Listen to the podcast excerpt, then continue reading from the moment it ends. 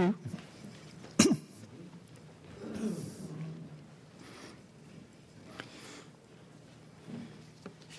so we're in the season of Lent.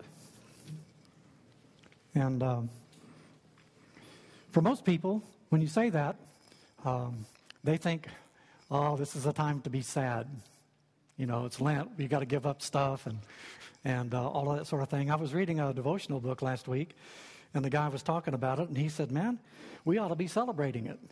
But it's the one holiday, it's the one holy day that hasn't become commercialized, is the point he was making. So, when was the last time you saw a card that said Happy Lent? Merry fasting, joyful repentance. you know, it's that kind of thing, and they haven't commercialized it. So, for that reason alone, it's an important holiday, an important holy day. And uh, G.K. Chesterton said it's a funny thing, the way God has worked it, that all of God's holy days turns out to be holidays for us because we're celebrating what God has done and we're rejoicing in the gifts that He's given. Sometimes, however, you know, we get the idea that um, we're having to give up all this stuff and everything, and we focus on that and forget about the celebration that's involved in that. It's like a person weighed down with a tremendous load of sin and shame and guilt and fear and despair. And they're just they're just so it's just so heavy they can't hardly hold it. And somebody comes along and starts saying, Well man, let me help you and they start taking these things off. That's what Lent is for. It's a time of repentance, confession of our sin, changing in our behavior. But it's not a, a dreary, oh, woe is me, look at what I'm having to sacrifice. What it is, is Christ is setting me free. And the burden is getting lighter.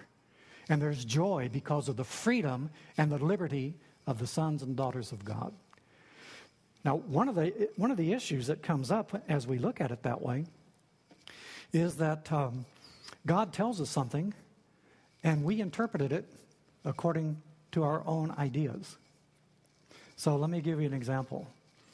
In Isaiah chapter 40, and this is the message that John the Baptist had, here's the context for it Comfort, comfort my people, says your God. That's good news. In our helplessness, in our loneliness, in our despair, God speaks a word of hope. And so he says he's sending forth his messengers not to condemn, not to accuse, but to comfort. Speak tenderly to Jerusalem and proclaim to her that her hard service has been completed, that her sin has been paid for. She didn't pay that price, Jerusalem. That was paid by God a voice of one calling, In the desert, prepare the way for the Lord. Make straight in the wilderness a highway for our God. Every valley shall be raised up, every mountain and hill made low. The rough ground shall become level, the rugged places a plain. And the glory of the Lord will be revealed, and all mankind together will see it. For the mouth of the Lord has spoken. That's the text that John used to define what he was doing. One of the things that the Jews were coming uh, out to see John for is they wanted to check him out. They wanted to see um, is this guy just a kook or is he a legitimate man of God? And they saw him, uh, first of all, as a radical difference than what they were used to.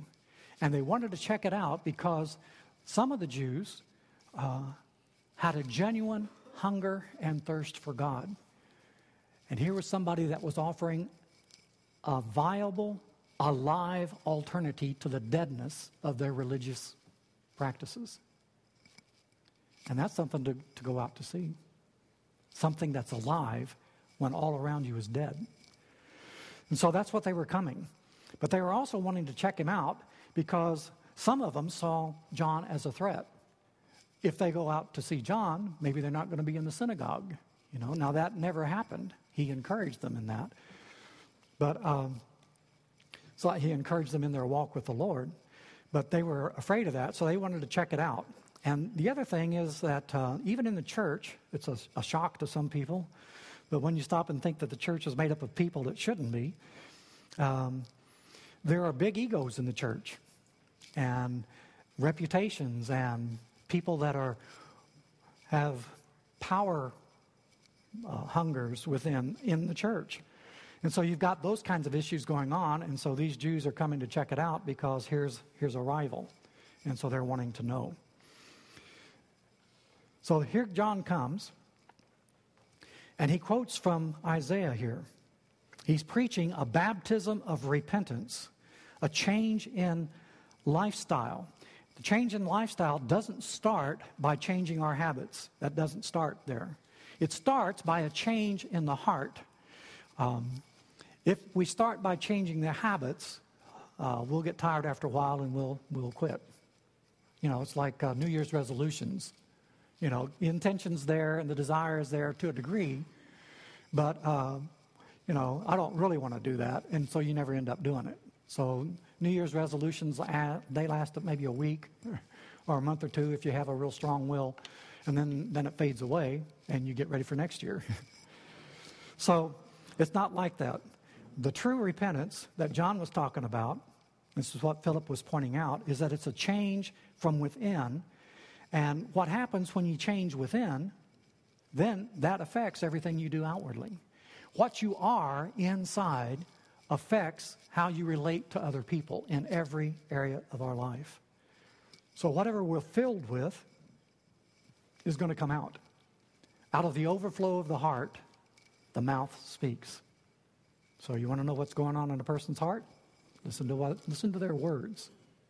Um, so, that'll tell you. It's a proclamation of what's going on in the heart.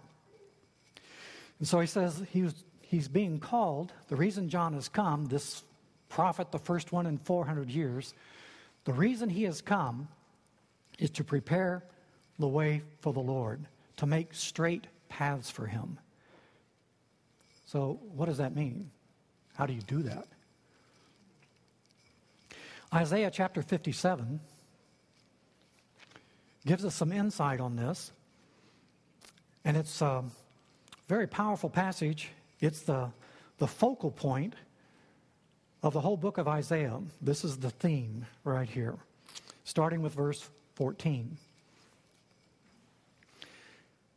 And it will be said, Build up, build up, prepare the road, remove the obstacles out of the way of my people.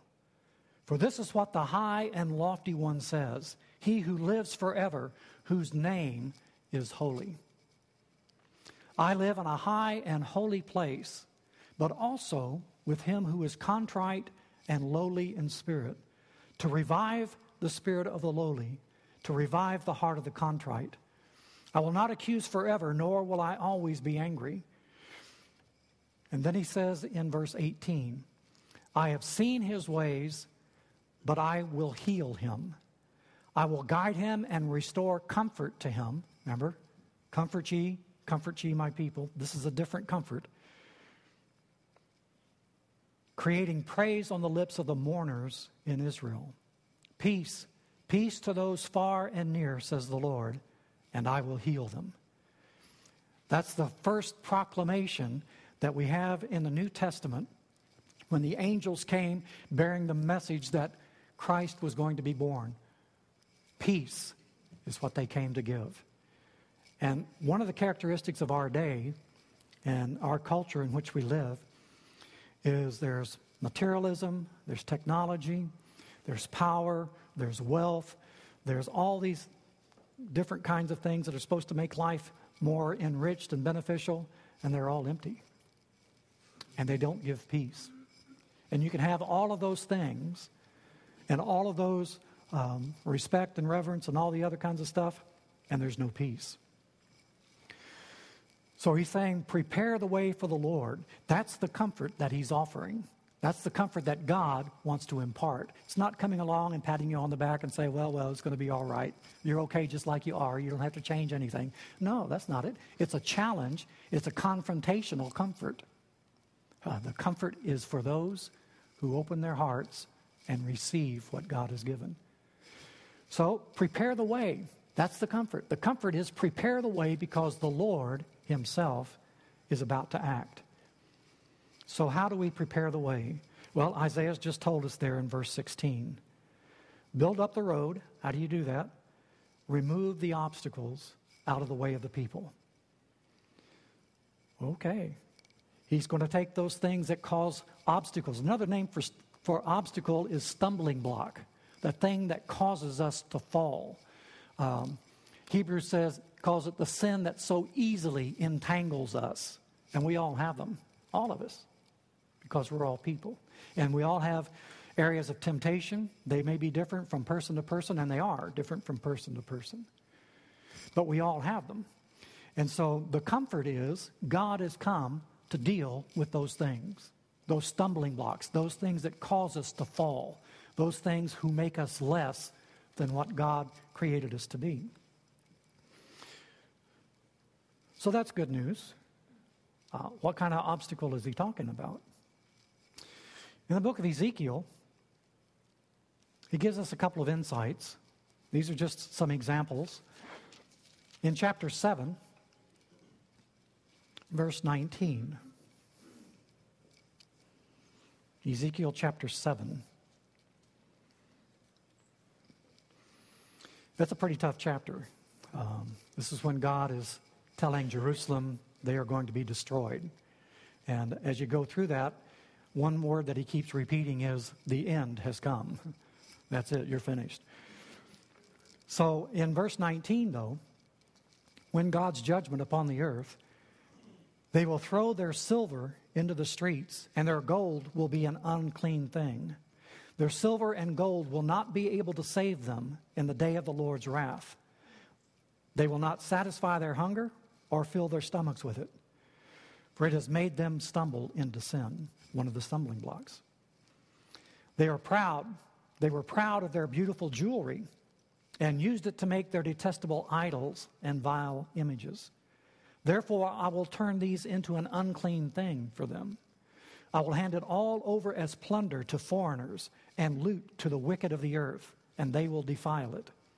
I will turn my face away from them, and they will desecrate my treasured place. Robbers will enter it and desecrate it. And so, one of the, he's saying one of the things that caused them to stumble was their silver and their gold. And it wasn't anything wrong with the silver, and there wasn't anything wrong with the gold. It's what they did with it that made them stumble. Uh, nothing wrong with wealth. Uh, it's how you use it, how you got it, and how you use it. That's the things about wealth.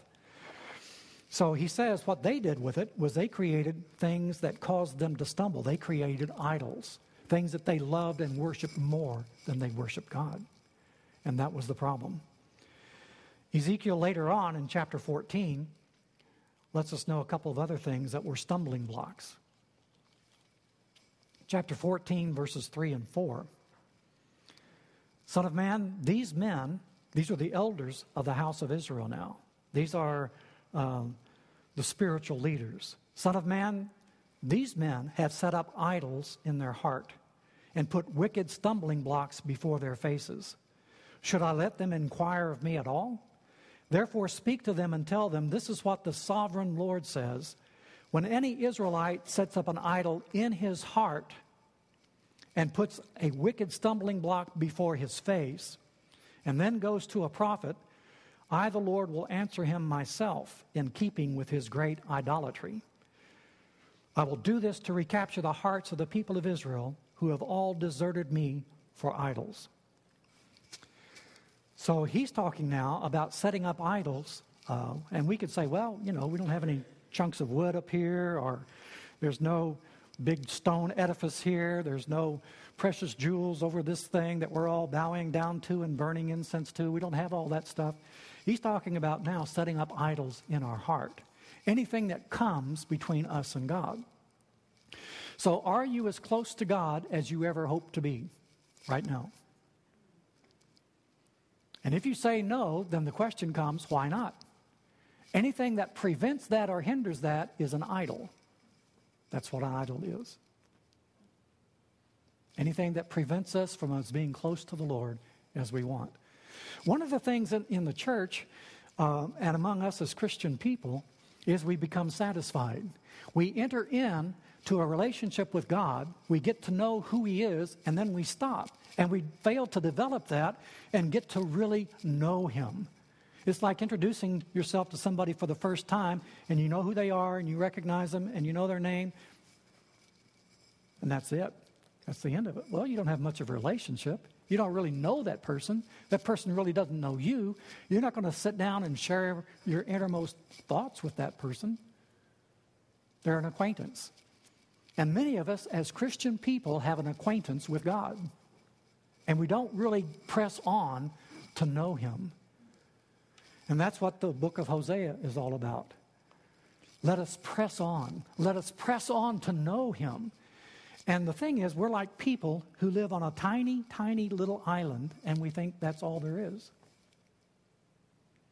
And we don't know that there is unexplored continents, massive beyond our wildest dreams, because all we know is this little island.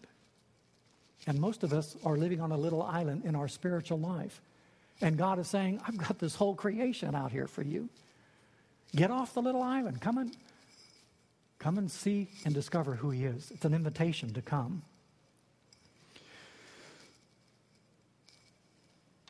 So um, when we put our wicked stumbling blocks before his face, God says that he will answer us and cut them off from among his people.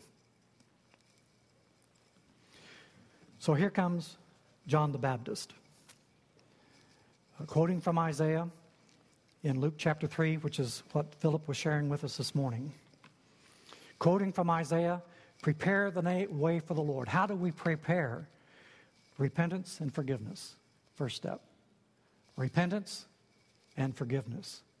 No forgiveness without repentance. Repentance and forgiveness. And then people began to say, okay, well, what does that look like? When we repent, God forgives us. How should we live then? What are we supposed to do? And as Philip was sharing with us this morning, they were asking good questions. They were asking the right questions. If we repent and receive forgiveness, then what? How, what does that look like? How do we put that in practice? And so the fruit, meet for repentance, he tells us share your food and clothing, don't be grasping, don't cheat one another, don't abuse power and authority, be content with what you have.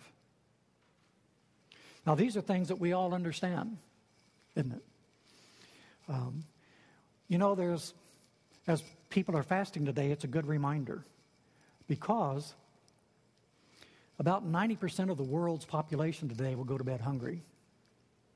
And it's not because food is not available in the world. Uh, the world has plenty of food to feed everybody. So, why do 90% of the people in the world go to bed hungry? We don't have to look far for that either. Happens here in our own country, in our own community. There will people be in Uvalde today that will go to bed hungry. There will be people in Uvalde today that live off of the garbage that we throw away. So the problem is that w- people don't share. And so repentance means being aware that there are needs for other people than ourselves. We've become very selfish, even in the church. Um, when we lived in South Africa, it was a, a, a devastating thing for me. Uh, the largest landowner in the whole country of South Africa is the government. The second, almost uh, equal to that, is the church. They own most of the land, most of the best land in the whole country. And um, uh, I helped, I, team taught with a guy uh, on church and land in a master's program down there. And we got to talking to, to some of the students and got to looking around, and uh, it was an incredible thing. The best, most productive land was owned by the church, and um, they weren't doing anything with it. But they wouldn't let anybody else use it because it belonged to the church. And they were just sitting on it. Uh, well, fortunately, there are some very, very gifted men uh, beginning to be in high places in the church that are addressing that situation and coming up with very creative ways to incorporate um, people coming in and working the land and sharing it with the church. So there, you know, people are doing things about that, and that's a positive thing. But that's the kind of thing that we're looking at here. Now, the main thing that uh, John did was he called people to this, but this was not the end of it. This was just the preparation. And if we think that the the the repentance within and the social or community activity is the end of it, that's just that's just the, the clearing away of the obstacles.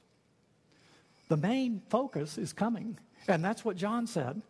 Um, people were waiting expectantly and were all wondering in their hearts if John might possibly be the Christ. This is a word from God from this man, and those who were searching with open hearts, their spirit bore witness to that. Whenever that happens, it creates life. And they're responding to that, and they're saying, maybe there's more. And John said, Yeah, there's more, but it's not me. I'm just getting ready because the one for all this preparation is coming. And that's what happened in the Gospel of John. John says, I myself knew that I was here to call to prepare the way for him. I myself didn't know him, but the Lord told me how I could recognize him. And Jesus shows up and asks to be baptized. And John says, That's him. Because the Spirit of God showed him, revealed that to him. So, John chapter 1, verse 31, he says, he, he saw Jesus one day and he told his disciples, Look, the Lamb of God who takes away the sin of the world. He's the one who gives us the ability and the strength to repent. He's the one who provides the forgiveness and the cleansing. He's the one who can deliver us from our sins. The Lamb of God who takes away the sins of the world. And he says in verse 31 I myself did not know him, but the reason I came baptizing with water was that he might be revealed to Israel. And he goes on and he says in verse 33 I would not have known him except that the one who sent me to baptize with water told me the man on whom you see the Spirit come down and remain is he who will baptize with the Holy Spirit. John says, I have seen and I testify this is the Son of God. And the next day, he says it again Look, the Lamb of God. So this was revealed to him. You remember uh, Peter's confession there at Caesarea Philippi, and Jesus is asking him, Who do you people say that I am? And Peter comes up and he says, you're the Christ, the Son of the living God. And Jesus said, You're blessed because flesh and blood has not revealed this to you. You'll never find it by searching that way. But the Spirit of God revealed that to your heart, just like John. On the road to Emmaus, you had two disciples were walking along, discouraged, defeated, uh, confused, fearful, perplexed, didn't know what to do didn't know what to, how to respond, um, disillusioned and disappointed. Everything that they had hoped in ashes. And the stranger comes up and starts talking to them. It's Jesus, but they don't recognize him. And it was only when they sat down for the evening meal in their home that their eyes were opened. Uh, it wasn't it was an aha moment, but it wasn't because they figured it out or they discovered who he was, it was because God revealed himself to them. And then they knew. And that's how any of us ever know, is if God reveals it to us. So in Hebrews chapter 12, he's talking about the same thing that John does. The book of Hebrews, written to Christian people now. John was talking to unbelievers people who didn't know who Jesus was. But the book of Hebrews is written to Christians. And this is what he says.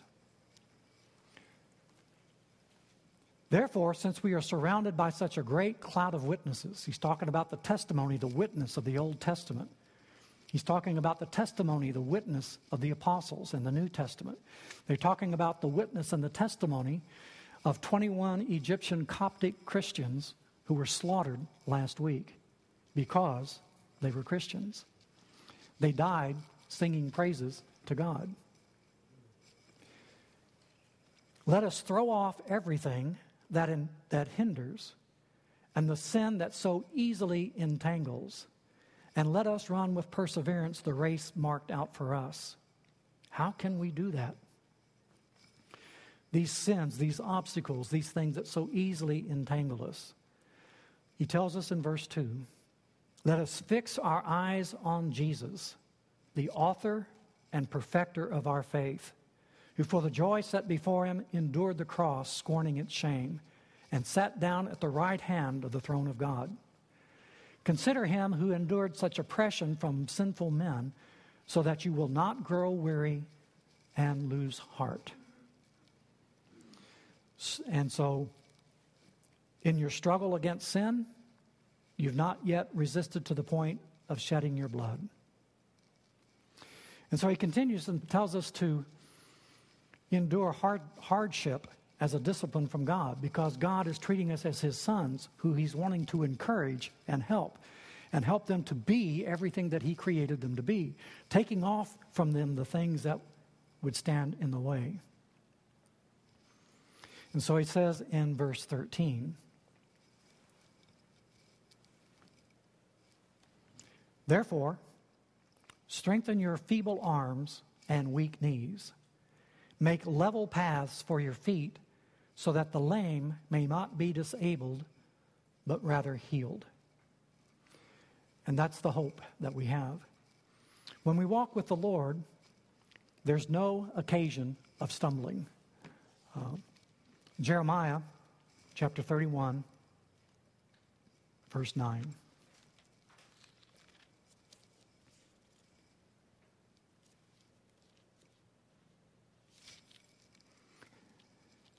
And he's talking about the remnant of Israel coming back. He says, They will come with weeping. That's the repentance. They will pray as I bring them back. That's the confession. I will lead them beside streams of water on a level path where they will not stumble. Because I am Israel's father, Ephraim is my firstborn son. And John, writing to the church later on in 1 John, says, Behold, what kind of awesome love the Father has given to us that we might be called his children. And he doesn't play stumbling blocks, he makes it play, plain for us. And as we walk, instead of being hurt, we are healed as we walk. So it's like the person who is not able to walk and they got a lot of pain, uh, excruciating pain. So they got crutches and stuff, and they could just barely put their foot on the ground, and it's just excruciating pain. And as they're walking along this path, all of a sudden, the pain is less. And as they, the temptation is to stop, to sit down. I can't go any further. But the Lord is there encouraging us and says, uh, the call is to follow.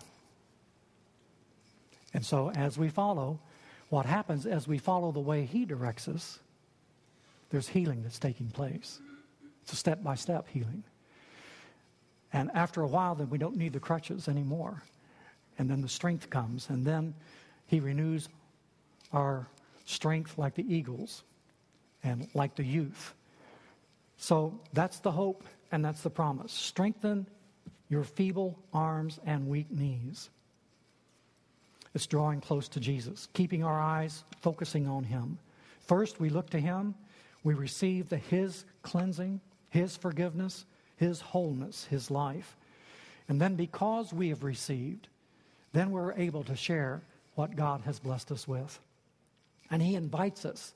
Uh, sometimes we look at it as a command and a challenge, and it's not that, it's an invitation. The invitation is freely you've received, freely give. The more you give away, the more you're going to have to give away. And the idea is not to possess and get more.